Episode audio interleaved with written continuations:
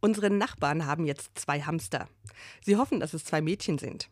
Nicht, dass der Käfig irgendwann mal zu eng wird. Neulich Abend habe ich sie besucht, um die Hamster kennenzulernen.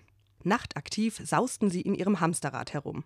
Und noch eine Runde auf einem quietschenden Rädchen und noch eine und dann noch eine. Sie wollten gar nicht mehr aussteigen.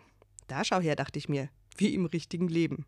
Das kennt doch jeder von uns. Einmal festgelaufen in einem Problem, Sorgen oder, oder einem Gedanken, der einen beschäftigt, und schon kommt man nicht mehr raus aus seinem persönlichen Hamsterrad.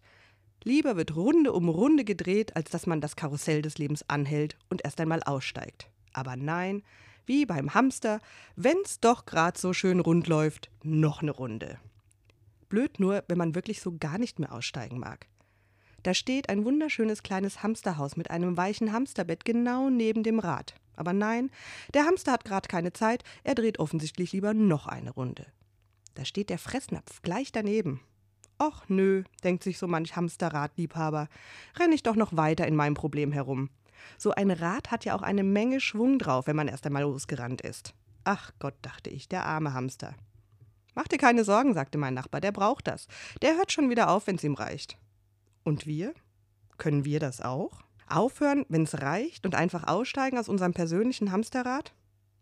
Ich glaube, der Hamster ist schlauer. Der weiß, wann genug ist.